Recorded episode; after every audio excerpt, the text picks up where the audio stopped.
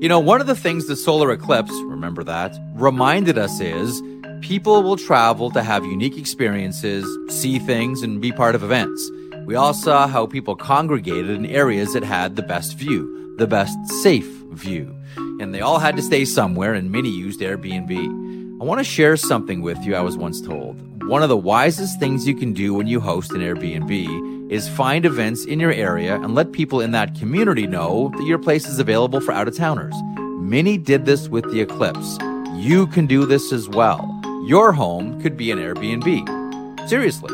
It doesn't have to be your whole place. I mean, it could be.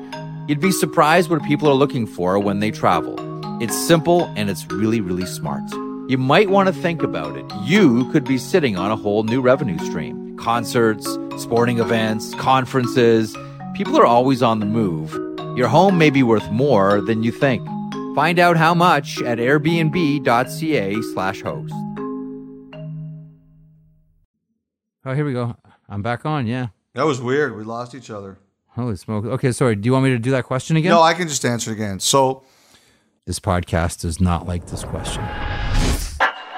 Welcome once again to 32 Thoughts, the podcast presented by GMC and the new Sierra AT4X. Elliot, we have a lot to get to today. And yes, we're going to get to Sorry Lindy, which was just delicious on, on Saturday night. uh, but before we get there, a couple of newsy bits. Uh, and we'll start off with the Ottawa Senators and the injury to Thomas Chabot hit Saturday afternoon by Travis Konecny. He will be out a minimum one week, according to his head coach, DJ Smith, out with a concussion we strongly suspect that Ottawa is already looking for a defenseman, and now their number one guy is down. The number one thing you think of is Chabot's health. You, you never want to see a player go through that.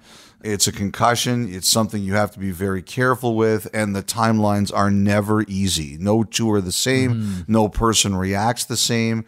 You said it, Jeff. Ottawa's been looking for a D. Uh, I spent a lot of time on, on Saturday calling around about this trying to figure out what they've kind of looked at. I've heard Dorion's been very, very careful. What's my old line? They don't throw you when you're when you're drowning in this league. They don't throw you anvils. They throw so they don't throw you life preservers. They throw you anvils. I've heard he's been avoiding anvils. I think there's moves he absolutely could have made that wouldn't have been great long term moves, mm-hmm. and he's just refused to do that. He doesn't want to do anything that uh, hurts the team or you know something that people look back for three years and say, "Oh my God, I, I, I can't believe you even considered that." So I think he's been careful. As I mentioned on Saturday night, I've had some teams that tell me that don't forget also there, there's a lot of players if you don't have a full no trade list but you have a partial one a lot of them tend to have the canadian teams on them. So this isn't just an ottawa problem this is a canada problem. So the amount of players that you you're looking for the pool is is cut a little bit. And now they could potentially be looking for more than one. So all of this has been a problem for them I think they've been close a couple of times, but obviously nothing has happened. I'm sure that he was working the phones again on Sunday, trying to see what he could shake loose. The the one thing that I do wonder about here is, you know, normally at this type of year, a manager will, you know, take his time, you know, don't rush into anything. It's still the middle of November. But the Ottawa Senators are in last place in their division. And I know the Buffaloes hit their swoon right now. They've lost five games in a row, but there's still a lot of teams ahead of them here mm-hmm. to climb over to start even, you know, before you even start to consider a playoff spot. You don't get the playoffs in November, but you can fall out. That's the old saying given that reality and given what the expectations were for this Ottawa Senators team and what they're able to do in the offseason, how that should start translating into more wins and a climb up the ladder of the standings.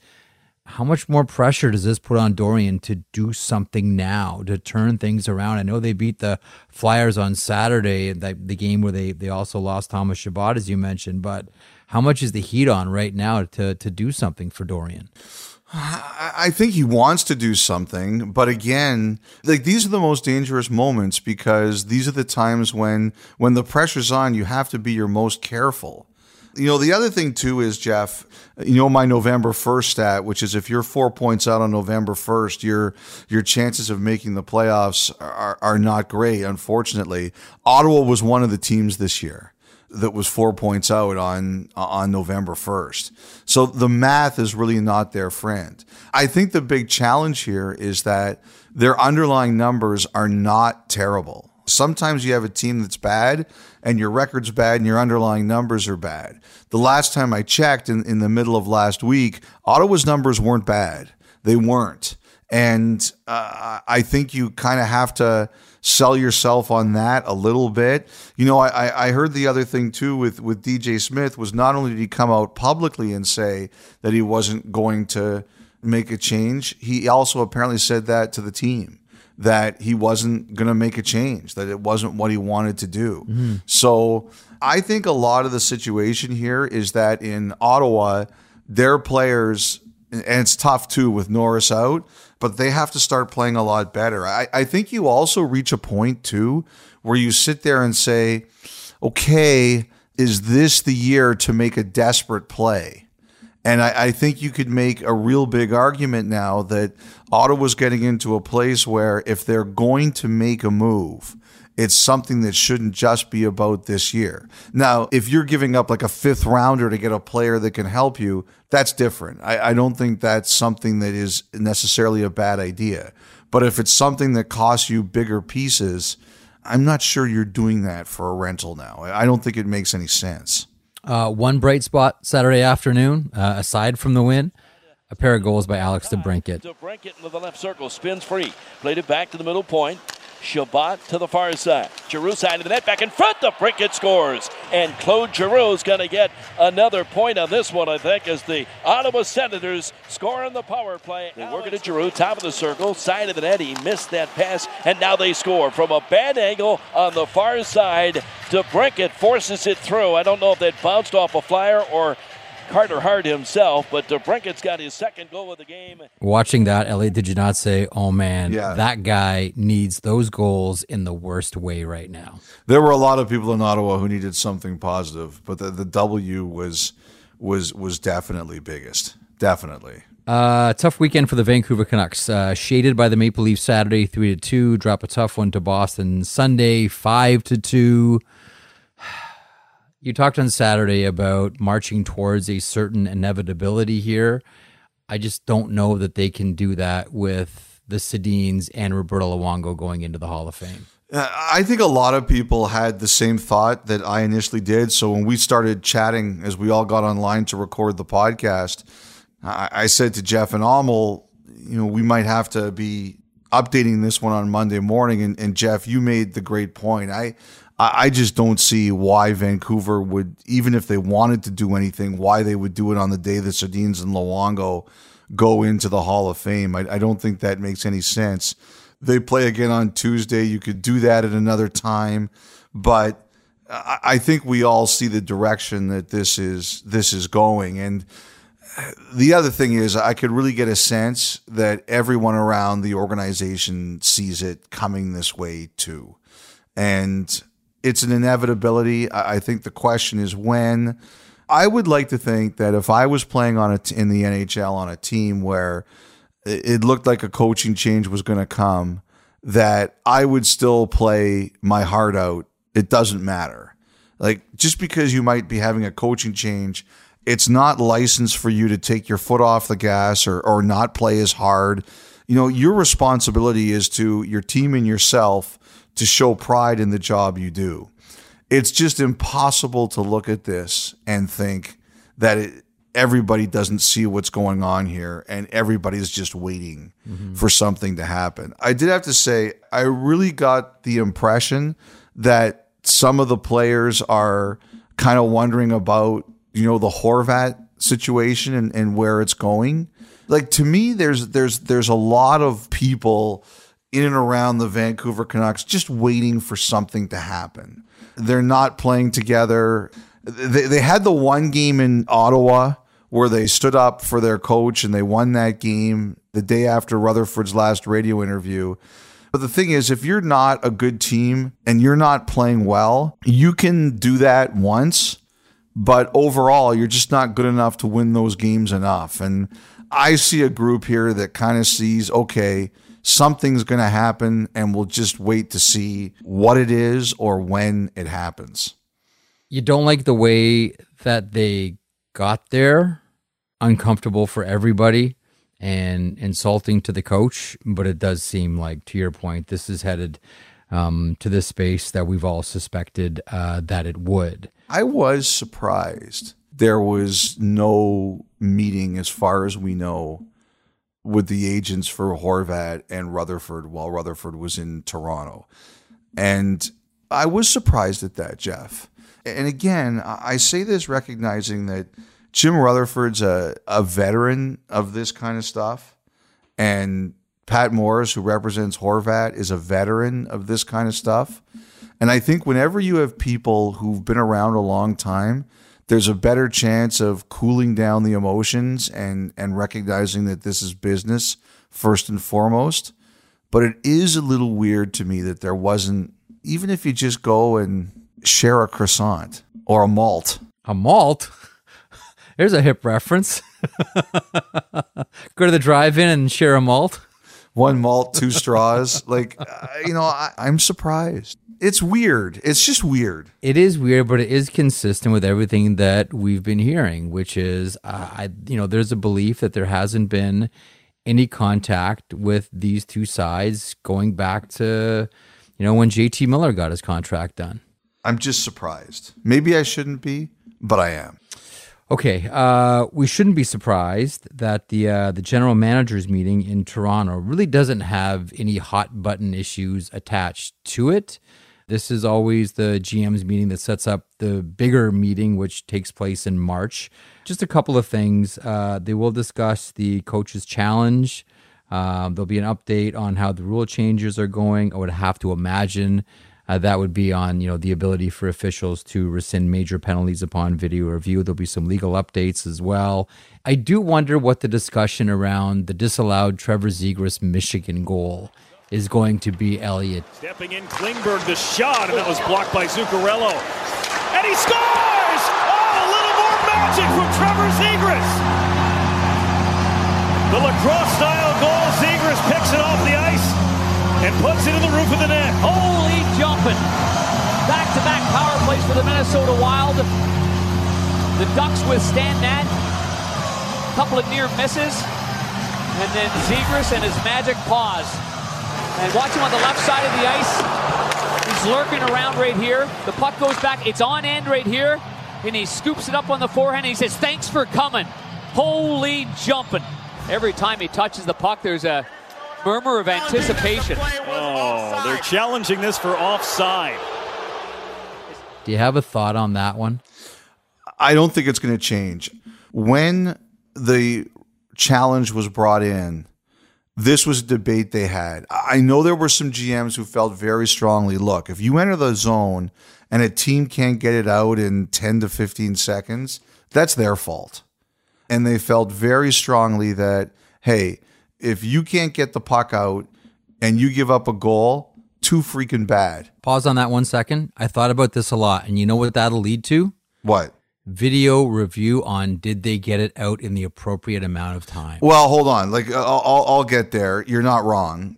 But I'm saying they had there, there, were some GMs who said if you can't get the puck out of the zone uh, in 10 to 15 seconds, then you deserve to get scored on. That was kind of the feeling. Mm-hmm. But the league I know from the top felt very strongly that it's offside, it's offside.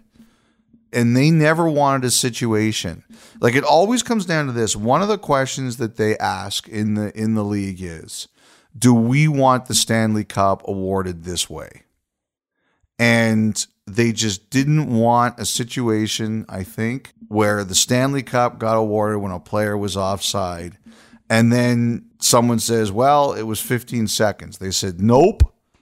If it's offside, it's offside, and that's it. Mm-hmm. And I know that people hated that that goal got disallowed, and I'm one of them, to be honest. I, I think it's terrible the goal got disallowed.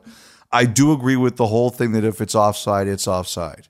And you know, people say that goal should count, that goal should count. Well, you know what would happen if if Anaheim won the Stanley Cup on that goal? You know what everybody would be screaming about? How can you count that? It's offside. It's offside. Which always leads to the one thing that I've always wanted to do, Elliot, as a project, is go back and, and track all the great goals in the history of the game and review the zone entry. So whether it's Henderson 72, whether it's uh, Gretzky to Lemieux in 87, whether it's, you know, Nystrom gives the Islanders their first Stanley Cup, go back and see which of them were really offside. That's an exciting project. I'm a very, I'm a very exciting guy, Elliot. I'm a very exciting person. It's Friday night at 10 o'clock. The city's alive. Everybody's happy.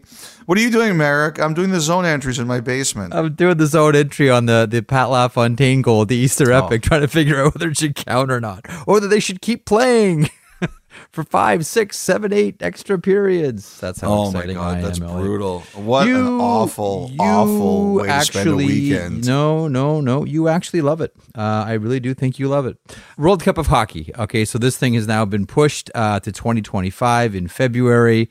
The issue is Russia, and as much as the players, Elliot, want best on best, and you know would probably want the Russian players and Team Russia involved, the situation with Ukraine makes that a non starter for a number of reasons, but you presented a really interesting idea Saturday on Hockey Night in Canada.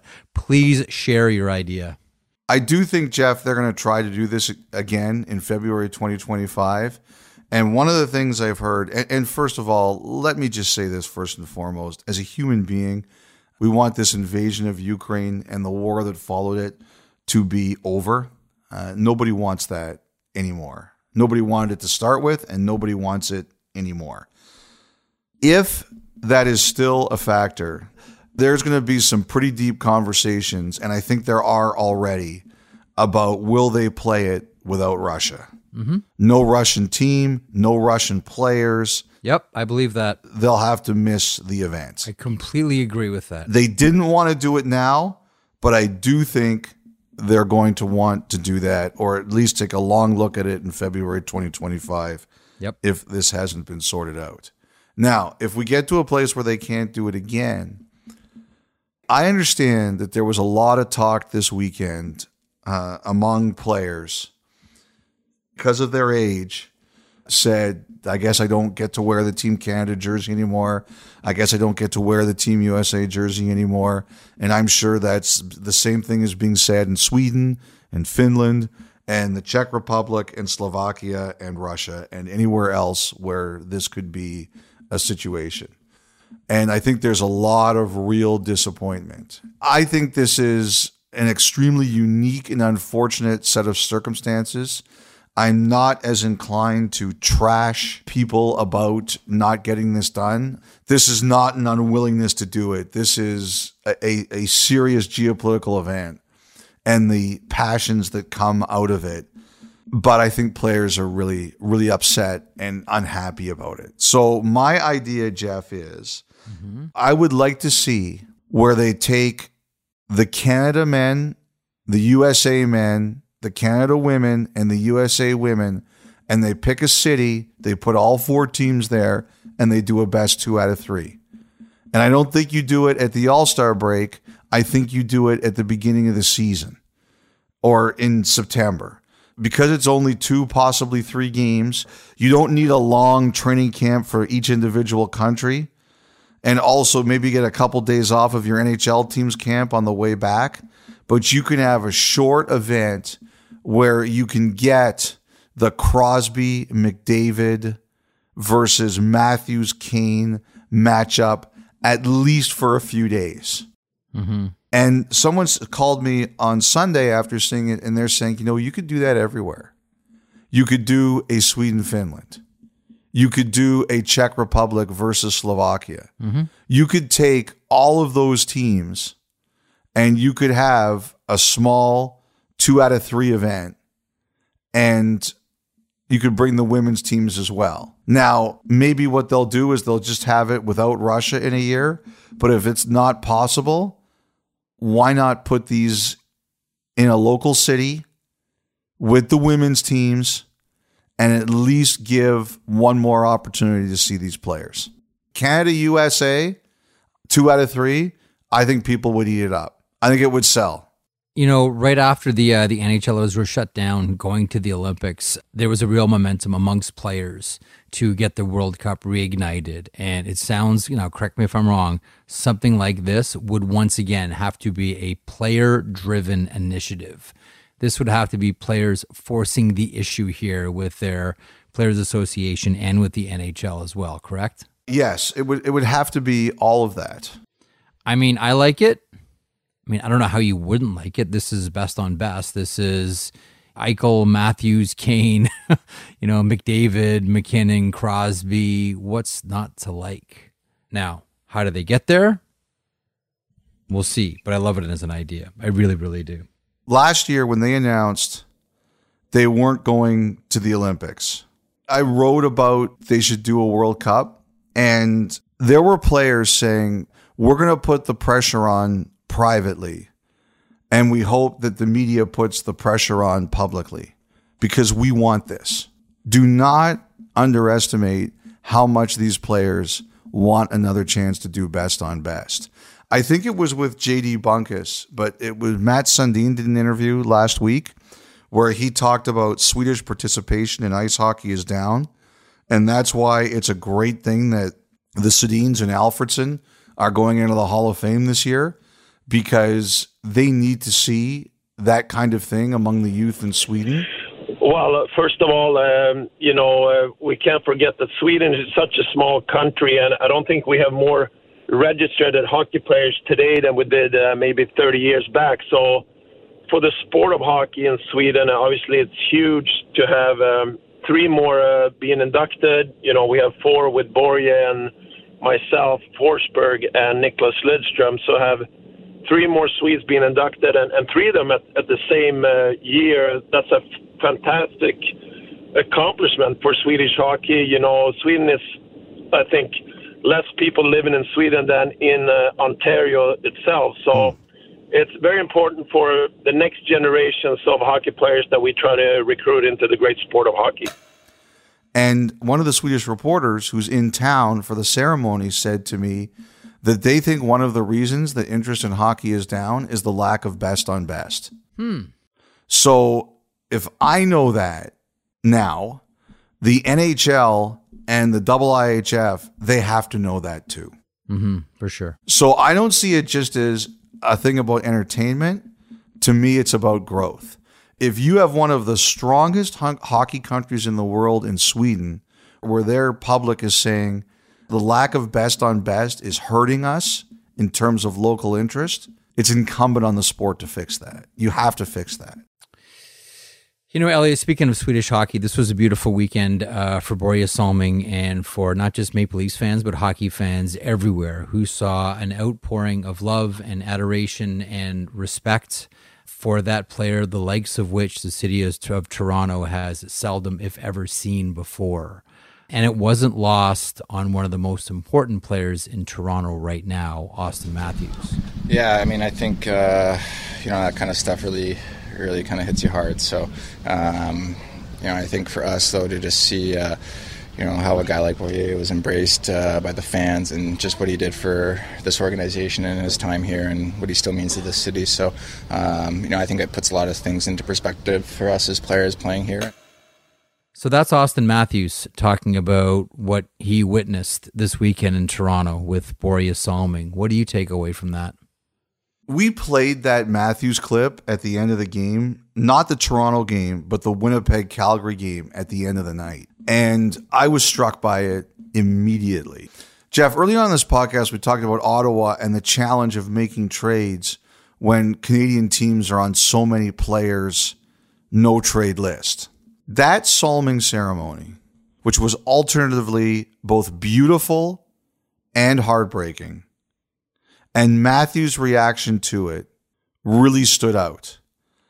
Because we all talk about in this league, you know, nobody wants to play in Canada the taxes, the scrutiny, the media, the cold weather. Last year, the fact that there were stricter COVID rules than in many places in the United States. Name your reason why players would prefer to play in the States and Canada. Pick one, come up with it. That Salming ovation and Matthew's reaction to it that's why you should want to play in Canada. Because, yes, there are risks. Yes, there is more aggravation. The risks are high, the aggravation can be high, but you know what else is high? The rewards. Borje Salming, Borje Salming played hard in Toronto for 16 years. And his situation was unique too in the sense that he was the first European to come over and really make a huge impact. But that isn't what the Toronto fans were recognizing. They were recognizing that he gave them his all for that time. Mm-hmm. And that's the thing. In those cities, if you play hard, you get the rewards. People recognize it's not always going to go well. People recognize that there's going to be years where there's going to be disappointments. But what they recognize is you played hard for them. And for Matthews to say that, I guarantee to you he was sitting there and saying, wow, this is what these people really think of this long-time Maple Leaf who played 16 of his 17 years for them. That really struck him. And you know my thoughts on Matthews, that I think he's going to resign unless the wheels really go off the car on this one. But I was glad he saw that. We talked earlier about the Canucks going in the Hall of Fame. So is Alfredsson. Those are all players who played all or most, in Luongo's case, of their career in Canada. None of them ever won a Stanley Cup. They came agonizingly close on occasions, but what they did was every night they went out to play.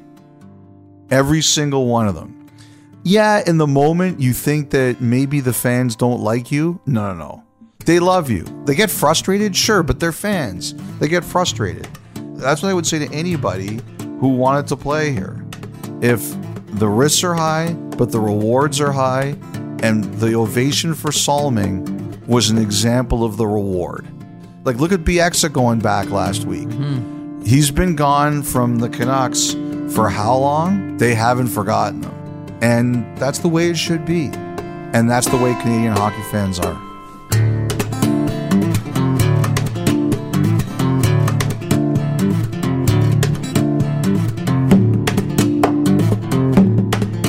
Listen to the 32 Thoughts podcast ad free on Amazon Music, included with Prime.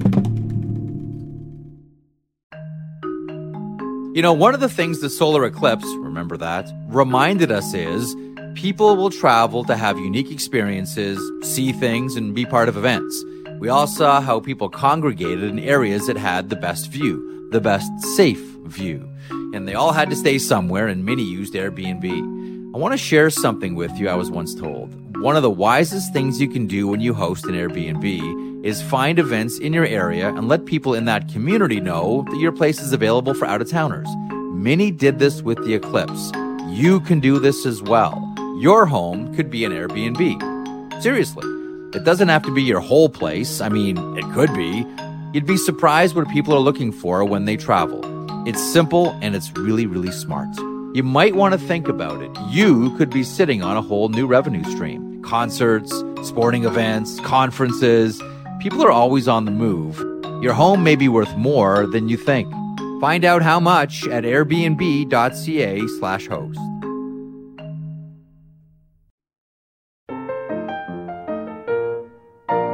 You know, Elliot, Saturday night, as we all expected and predicted, the St. Louis Blues ended Vegas's winning streak at nine by beating the Golden Knights by a score of three to two. Jordan Binnington was outstanding, especially in the third, uh, where he made 22 saves, 34 saves overall for Binnington and St. Louis. Knock off the heavyweight Vegas Golden Knights. And you talk about a team needing a win. Oh, yeah. That team needed a win, Elliot, big time. Remember when uh, Ryan O'Reilly blew out his frustration in Buffalo when he got traded? Yeah, I think our, our mindset is, you know, we're stuck in this mindset of just you know, being okay with, with, with losing. And you know, I feel it too. I think it's really crept into myself, and over the course of the year, I've I you know lost lost myself a lot, and you know, where it's just kind of get through, just you know, just being the guy, being okay with just not making a mistake, or, and that's just that's that's not winning hockey at all, and that's and it's it's crept in all of our games, and it's yeah, it, it's dis- disappointing. It's it's sad. I I feel throughout the year, I've lost lost the love of the game multiple times, and just Yeah, of course, I remember that one. This wasn't the same, but it, it reminded me of that. you know, it's just yeah. You know, I feel you know I'm supposed to lead this team, and I am not not doing nearly enough. I know other guys too. There's there's a lot more that needs to be done. Yeah, I, I you know I don't have the answer for it now. I just I know what yeah what I'm doing isn't working. Ryan, you, you and many of your teammates. You know, this isn't a player who's didn't strike me as a player who was angry at the organization or anything of that. But when Ryan O'Reilly lays his frustration bare, he really lays it bare. Like there there's no hiding how he's feeling. First of all, losing stinks, and I think he was tired of the losing, no question about that. But I also kind of wondered with him if it was just a matter of he's he's sitting there and he's thinking, I had something really special here in St. Louis. We won a Stanley Cup together. I think in that moment you're kind of wondering because you're emotional after a game like that. Is this coming to an end? And I think the Blues are a team that everyone kind of knows. If you go to Doug Armstrong with an idea, he's going to listen to your idea. I don't think he's trading like Thomas and, and Kyrou or anything like mm. that. But I mean, other than that, I, I think if you come to him with an idea, he's at least going to think about things. Obviously, you're right. They needed that win. That was huge to get that win. But when I saw O'Reilly last week, he knew when he said what he said about Buffalo that it was the end there and he wanted it to be the end. This one here, he doesn't want it to be the end. It's very different. It's not the same at all. But it, to me, I saw a guy who was like, "Oh boy, if this doesn't get better, it could be the end," and and that would be really sad for me. So you saw the Jets beat Seattle, Elliot, on uh, on on Sunday night. First of all, that's uh, that's two in a row the wrong way for the Seattle Kraken after uh, their little winning streak as well. But your thoughts on the Jets here? It's a big one coming off the loss against the Flames. 15 of their last possible 18 points. What a way to go. Blake Wheeler, 300th goal with four seconds left in regulation. A nail biter. And then Scheifele wins it. Crossed over the line, moves right in for Scheifele. A shot, he scores! Mark Scheifele wins it in overtime tonight. His team leading 10th, second of the night, and Winnipeg completes the comeback and splits this back-to-back game. Scheifele, by the way, like that game against Calgary on Saturday night, that was probably the first game I've watched him this year where I didn't think he was really, really good. And I'm not surprised he came back with a big play to win it a night later. Because I think he's been really, really good mm-hmm. on most nights this year. Really, really good. Mm-hmm. That Calgary Winnipeg game was a great game. Great Speaking of a team that needed a win, throw Calgary in there. And I- I'll tell you what, the Markstrom windmill glove save on Mark Scheifele. Connor dangles in and is poke checked by Markstrom. Now Scheifele robbed by Markstrom. Oh my goodness! What a save by Jacob Markstrom on Mark Scheifele. Listen, we've seen some cool old school this week. We saw uh, Peter Kochetkov with a beautiful poke check, old school style. Uh, and then we saw a windmill glove save from Jacob Markstrom on Saturday night. Mm, chef kiss. Give me more of that in there with our goaltenders, Elliot. How about him tripping Dubois? right beside the net as he, as he, as he skated by. How about Kelly and Kevin are like, I'm not sure he did that on purpose. I'm like, what are you guys talking about? That was the most. That was the funniest intermission. I'm like, oh come on, stop. We all know what happened here. Uh, you know, very quietly, very quietly, Rick Bowness. I thought Kevin had a great pack in that game about how Rick Bowness has instilled the discipline of that third forward high. Mm-hmm. Before they lost that game, they got 13 of their last 14 possible points. They're not as exciting to watch, which is a bad thing, but they're less exciting to watch, which for them is a good thing. Much, much more disciplined. And I said this to you on the on the radio the other day, and, and I'm probably going to write about it a bit this week, Jeff. But coaches, look at all the guys who got fired who are successful in other places right now. I don't know how people stay married for 50 years. Aren't you planning to? I, I hope so. Put it this way: I've already told her you can divorce me, but you can't leave the house. That's that's the rule. Sounds a very healthy relationship. Yeah, very good. what this all says to me, Jeff, is that if I was a general manager, you'd really have to convince me that if I'm keeping the same core together, more than five years makes any sense. And five years might be pushing it. You know what it does? And you're right. Like, you know, Jim Montgomery, Boston, pop. Vegas Golden Knights, Bruce Cassidy, pop. Dallas Stars, Peter DeBoer, pop. Uh, Lane Lambert, uh, awkward start to the season, but pop with the Islanders. Bowness. Rick Bowness, Winnipeg Jets, pop. Like, there really is something to this. Which, you know what? Because I've thought a lot about this since we've talked about it a couple of different times here and on the radio show. What this underscores to me is just how excellent a coach Jon Cooper must be to be able to hang in there. Trotz. Barry Trotz is another great one. Just how amazing a coach you must be. Because I always think in these situations, like, what's what's the trick? And one of the things that I've always been told is a great coach knows when to let someone else do the talking. And I get that that's hard for a coach sometimes. But great coaches are always ones that know when it's time to defer to someone else or just let the leaders on your team sort it out. Now, it is easier when you have Victor Hedman and Stephen Stamkos on your team to help sort things out internally, and I get that. But every time we have that conversation about new voices and pop in your team, I always think to Jon Cooper, who's you know the longest serving you know uh, head coach in the NHL right now and I just wonder, like, what's the secret ingredient here for Jon Cooper, who still, by the way, has never won a Jack Adams? Yeah, that's crazy. It's wild, man. It really is wild.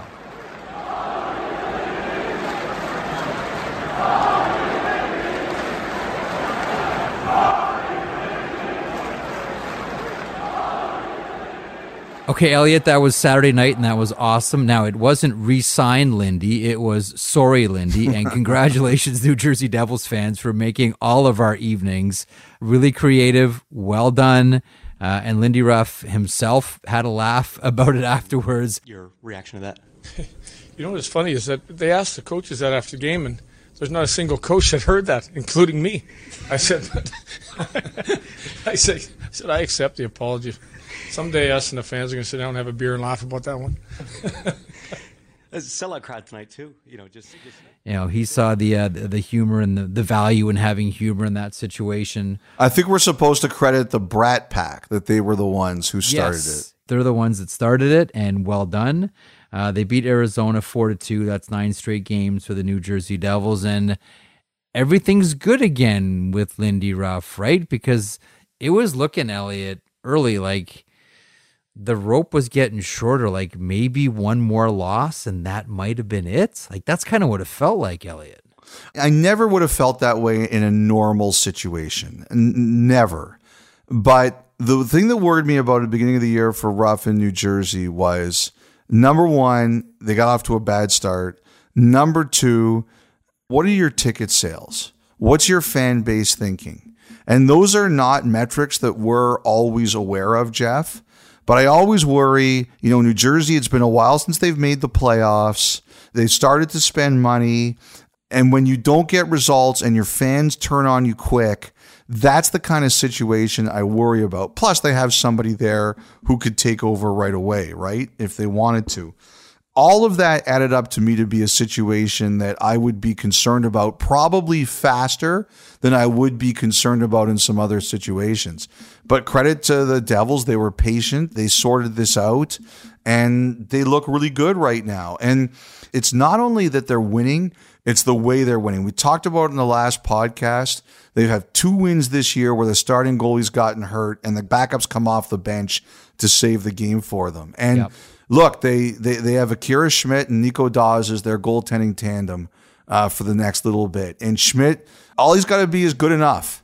And he was phenomenal to steal that game against Ottawa in overtime. And he was good enough to beat Arizona on Saturday. That's all you need. Your guy's got to be good enough. But that's the kind of night that people go home, your fans go home really happy because the fans do that cheer and the coach acknowledges it in a good way. And first of all, you should be feeling good about yourself because you've won nine games in a row. but the other reason you feel good about yourself is because your fans are engaged and your coach is engaged with that. That probably sells you some tickets and some goodwill. You know who else is in a good mood about this New Jersey Devils winning streak? Who's that? You are? Me for the in season cup, baby, right now as we're uh, sitting here recording this at 10 o'clock Eastern on Sunday evening. Uh, I've got 13. Bukowskis has 10. You're at nine. Stalled. Hard. Everybody's stalled. And Ambrose has two. But Ambrose has the ultimate trump card because she has a gold medal. so I can't really say much Yeah, to her. tough to I'm loving the New Jersey Devils. I can't. Yeah, no matter what I say to Ambrose, it's just like boom. She dro- drops the, you know, Euchre's right bower, and I'm out of the conversation. But um, yeah, in season cup's awesome, eh? Good idea by you. I love it. By the way, you know who else I think of when I watch Jersey is Montreal. They're not going to make the playoffs, I don't think, but they're playing with a joie de vivre. Ooh, Thank c'est you very ça. much. Ah, j'aime ça. I, I really like watching them. Well, of course, there's a bunch of really exciting young players that are doing dynamic things. And you can make the argument that in some games they're punching above their weight, but they're succeeding. I think they're really fun to watch. Like, so we had a pregame interview with Marty St. Louis where I asked him if there's anything you know he wanted to see them get better at, and he really punted on that one. He just said it's tough for me to complain too much because they play so hard. See, I love Marty St. Louis interviews. You know why? Zero panic, mm-hmm. not nervous about anything. Let's not forget, he's only been an NHL head coach for about five minutes here, and you can't tell from any of the interviews. Like, he's so relaxed, he's so comfortable, he completely exudes confidence. Like, I'm watching that interview that you did with him on Saturday. I'm like, this guy's been here for like five minutes, and he's the most confident, one of the most confident coaches in the NHL. You know what's really interesting about that, Jeff, is hmm. so last week there I know you're not a big football guy, but there was a big story in the NFL that had everybody going wild. And that was that Jeff Saturday, who used to be the starting center for the Indianapolis Colts, was hired out of the broadcast booth to be the team's new head coach. And it was a crazy story. He's got no big time coaching experience, none. It's basically the Martin St. Louis story in the NHL. Great player who's been coaching their kids, put in charge of men out of nowhere. And Joe Thomas, who's an offensive tackle, now retired for the Cleveland Browns. He's not in the Hall of Fame. He will be. He trashed it. When you hire your drinking buddy to be the head coach of an NFL football team, it is one of the most disrespectful things I've ever seen in my entire life to the commitment, the lifestyle, and the experience that it takes to be an NFL coach, any coach, much less the head coach of the Indianapolis football Colts. You have got to be kidding me that this is something that Jim Irsay and Jeff Saturday, who's not blameless for accepting the job, could have talked and decided that this was the best thing for the Indianapolis Colts at this juncture of the season. And Bill Cowher, who won a Super Bowl as coach of the Pittsburgh Steelers and is in the Hall of Fame, he also trashed it. for an owner to hire a coach who's never been an assistant at the college level or the pro level and overseeing a very much a lot of candidates that are qualified for that job, as we see in Steve Wilks, an opportunity to build a resume. It's a disgrace to the coaching profession. Mm. And regardless how this thing plays out, And what did they do? They went out and they won on Sunday in their first game. They're not having a great season, but they won their first game. They beat Vegas 25 20. And you know, I was kind of looking at all this with bemusement. I understand everybody's reaction, it's fine. But I, I said, we lived this months ago with Marty St. Louis, and he immediately breathed life into the Montreal Canadiens and it doesn't look like a fluke. You're right, Jeff. They they punch above their weight, but there's nothing wrong with that. It's okay. They play hard for this guy. That's why they're fun to watch, though. Like they're an underdog, scrappy young team. Yes. How do you not get behind that? Like it's so easy to like the Montreal Canadiens right now. It's so simple. Your goal as a coach in the National Hockey League, the NHL, is to get guys to play as hard as they can for you. Now, you have to make adjustments. You're a babysitter a lot of the time, but the number one goal is will play will you be able to get players to play hard? And he does that. Is Jason Robertson underpaid? You want him to have another contract dispute? you know, I think we looked at the contract and said, well, first of all, the guys deserve the the, the guy deserves a, a really big raise. And then contract gets done and it's a four year deal. And the AAV is 7.75 and we went, woof, what a raise that is. And now I'm saying, hmm, maybe uh, Robertson came in a little light here. Another great game by not just Robertson, but that entire line, which may be the best line in the NHL right now. Him, Roope Hintz, and Joe Pavelski. Um, Robertson now has 10 goals, 13 assists, tied with Rantanen and MacKinnon for third in league scoring. And I'll ask you, is he underpaid already, Elliot? They couldn't pay him anymore. They didn't have the cap room to do it. Uh, eight game point streak for Jason Robertson. Put it this way I think by the time this deal is over, Oh, yeah. Jason Robertson is going to be very happy because he's going to have a lot of money in the bank. And the Dallas Stars are going to be very happy because he'll, he would have given them every penny's worth. We're back with your phone calls and emails after this.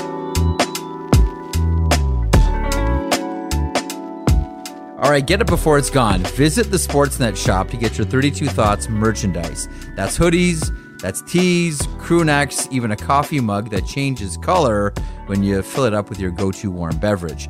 Visit www.shopsportsnet.store to get your 32 gear today. www.shopsportsnet.store.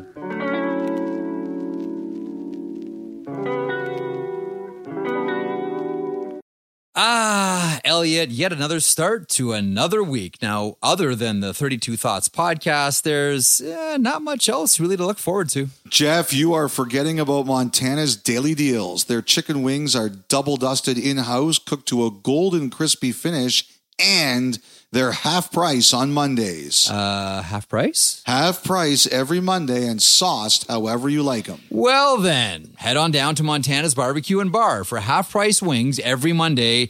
The only other thing exciting about Mondays. Some conditions apply. Visit montanas.ca for details. You know, one of the things the solar eclipse, remember that, reminded us is people will travel to have unique experiences, see things, and be part of events. We all saw how people congregated in areas that had the best view, the best safe view. And they all had to stay somewhere, and many used Airbnb. I want to share something with you I was once told. One of the wisest things you can do when you host an Airbnb is find events in your area and let people in that community know that your place is available for out of towners. Many did this with the eclipse. You can do this as well. Your home could be an Airbnb. Seriously. It doesn't have to be your whole place. I mean, it could be.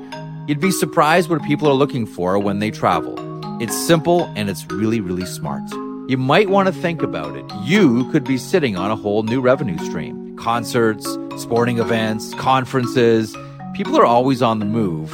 Your home may be worth more than you think. Find out how much at airbnb.ca/slash host.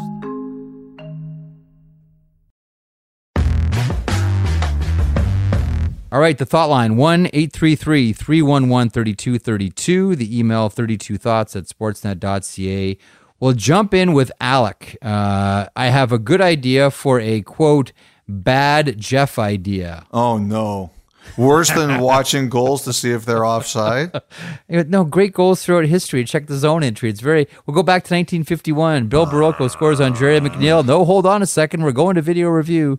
This uh, back to Alec. This came to me while watching the World Series and explaining to my sons that MLB players are required to use wood bats instead of aluminum. Make NHL players use wooden sticks even for a game. What do you think it would be like? Less one timers, more stick handling. Uh, you answer that one. That's better for you. Once upon a time, when composite sticks first came in, there were only, I'm trying to be generous here, there weren't that many players that really knew how to use them properly. And I think part of it was because they were new, and part of it was the technology wasn't great. Now, composite sticks, obviously, everybody can use them and use them effectively. But how many times, Elliot, when these things first became popular? So we're looking in the early 2000s here, all right? And you said to yourself, because the first thing you notice when you switch to a composite from a wooden stick is it's harder to take hard passes. And a lot of passes were flying off blades. And we would say to ourselves, you know, this guy really shouldn't be using a composite stick. Like guys like, you know, Mats Sundin and Daniel Alfredsson, sure, like of course, like no problem. These guys can use composite sticks. But a lot of players couldn't and probably should have used wood sticks. But everybody stuck with it. The technology improved. Um, everybody's had these in their hands for long enough. They know how to use them. So where once upon a time, I'd say, you know, the it's easier to, to take a pass shots might be, you know, uh, more consistent than with composite sticks. Because I mean, how many times when you had the composite sticks, like you see pucks just flying everywhere? And you're like, he doesn't know where he's where he's shooting the puck. He's just firing it because the technology is allowing every player to sizzle the puck. But now everybody knows how to use them. Like there, there's no like, okay, let's go back to wooden sticks so everybody can handle the puck again. There's a couple of things about composite sticks I do want to point out because it's kind of been lost to history I'm not sure if you remember this, but when composite sticks really started to show up and everybody on the teams were grabbing them, um, what some coaches would do is they would instruct players to go out there and just for one shift, everybody gets a shift, just go out there and make sure that when you're out there, you tap everybody's stick at least once. So you sort of decay it a little bit. Yeah. So if you tap the stick later on in the game, it'll break. Now, there was a lot of shifts where guys like that would be out there, oh, I'm just out here to tap sticks. And it would happen early in the game. And then later on, the stick would break. Those sticks broke a lot. And, you know, now, you know, sure, they still break, but you don't really see it as much as you used to. To the point where I can remember in the NHL lockout of 0405, Elliot, um, I was working at AM 640 and we started to do Mississauga Ice Dogs games. Dennis Beyak did the the play by play for us. And so I went to see a lot of Ice Dogs games. Greg Gilbert would have been the coach at that point.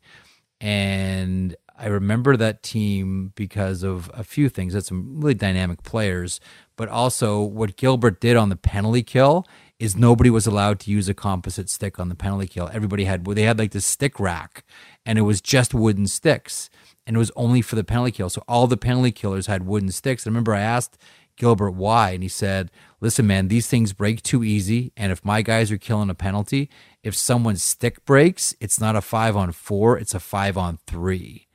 So all my guys are using wooden sticks. I don't know who else did that, but I just remember Greg Gilbert doing that. So just a couple of things about composite sticks that I just want to remind people of and how quickly the technology has evolved.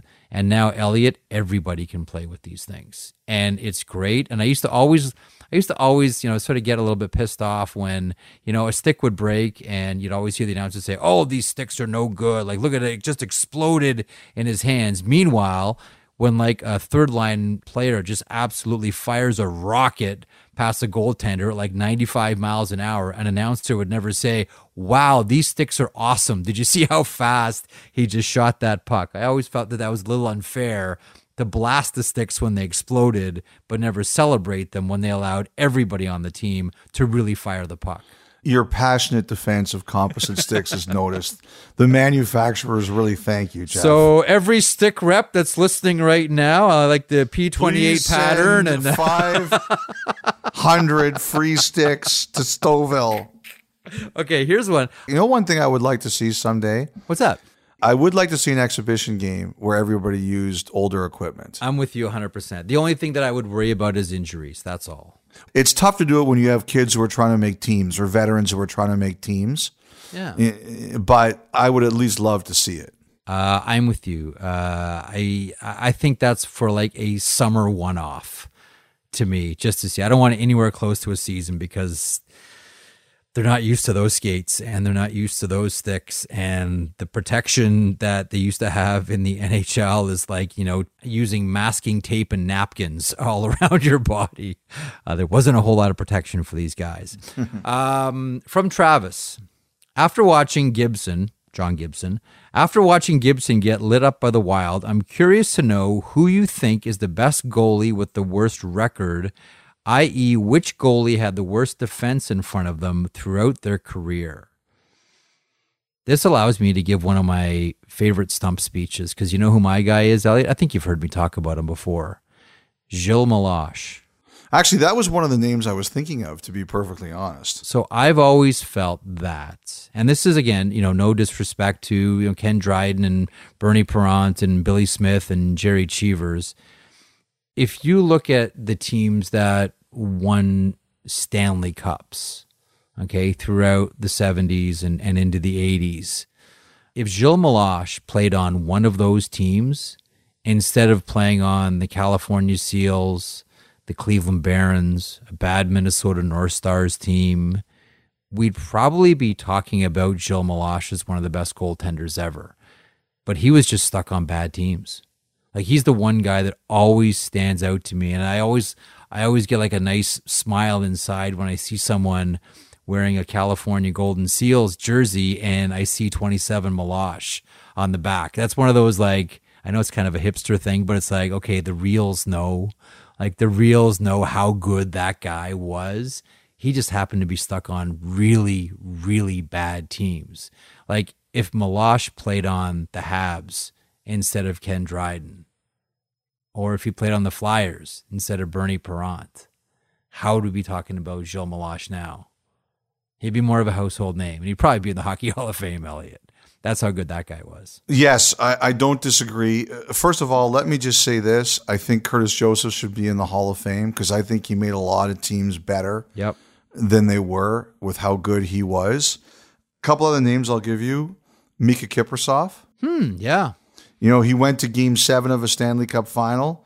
The Flames never repeated that, but Kiprusoff was a great goalie. I don't know if the teams were bad, mm-hmm. but I think that if he had played on better teams, he'd be he'd have more attention. The more attention he does, and he deserved more of it. Scorpion save. I always think of the Scorpion with Kiprusoff. You know who else is a guy who jumps into my mind is Sean Burke.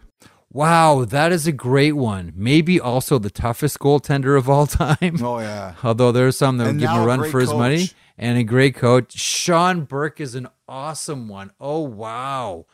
If there's any more that anyone can think of who's listening right now, send them along because I'm curious. But Burke is great, and selfishly, I'll always I always love talking about Gilles Meloche. Anyhow, from Travis in Calgary, is there an option where Shane Wright could get traded to a WHL team, for instance, the Seattle Thunderbirds?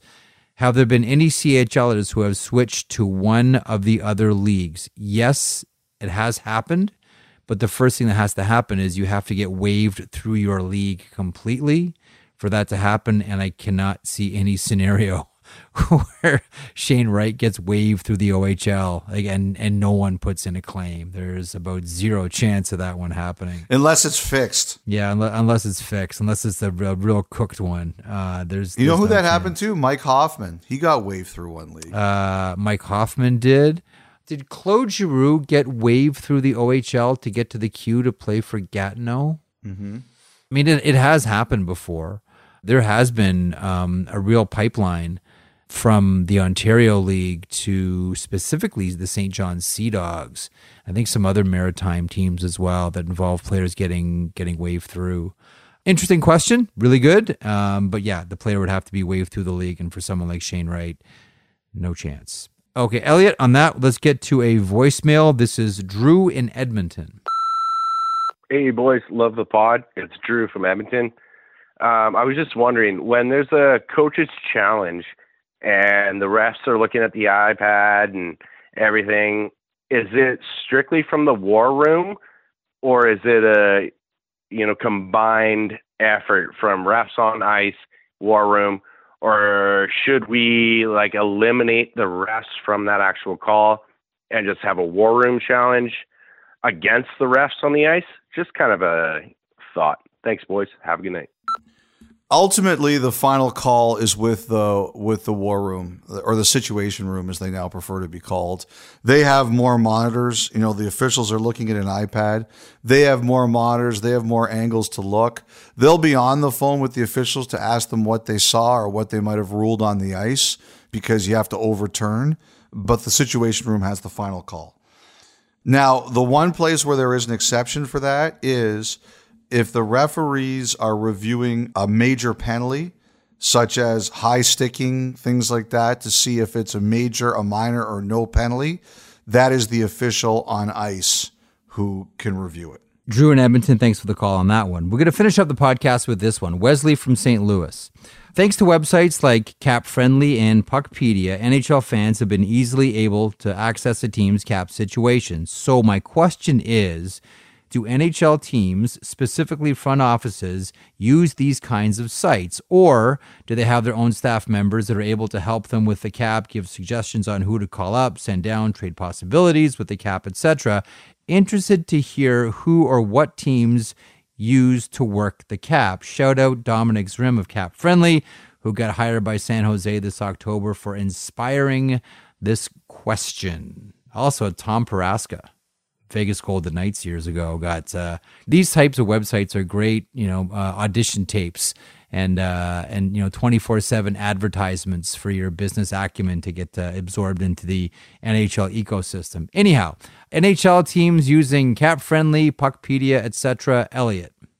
The, you know what the weird thing is about that, Jeff, is I have heard that the league is actually not crazy about the cap friendly Puckpedia sites, which I don't get at all. Why? To me, I've heard they don't like that information being out in the public sphere. I think that's nuts. To me, that adds a whole different layer uh, to your fandom. That makes your product stickier. That adds, I would make the argument that adds years onto you as a fan because you have a more intimate knowledge and understanding of how the league works. That makes you a fan even deeper than you were before.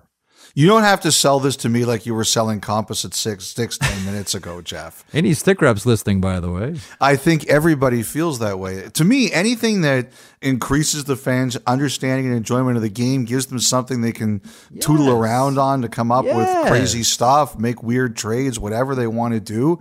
I'm all for it, but I've heard the leagues aren't league isn't crazy wow. it, which is nuts to me. Anyway, hmm. I know the teams have their own databases. They would like the only time I think a team would use Cap Friendly or Puckpedia is when they don't want to log on to their own team database. Or I, I remember there was one time I was talking to an AGM about something, and we were in person, and he opened up his phone. He's like, "Oh, I better not show you our database." So we went on to one of the sites just to show me something. But they, they all have their own databases. I, I'm sure they fiddle around with stuff on there like we all do, but any team that really has a clue what's going on, they've got their own database that is built out to do things that we don't see. All right, Wesley in St. Louis, thanks so much for that question. That ends the podcast once again. Thanks so much for joining us. Hope your uh, your week goes well. Programming note as well, we will have another podcast coming out on Friday, but before that, special podcast, our sit down interview with Kelly McCrimmon, general manager of the Vegas Golden Knights. Look for that one on Wednesday. Uh, taking us out today, a Montreal duo who began writing together in 2018 using samplers, tape machines, and a different approach to writing. Born at Midnight have gone from post party sessions to studio sessions over the last couple of years. With their latest single, here's Born at Midnight with Alternity on 32 Thoughts, the podcast.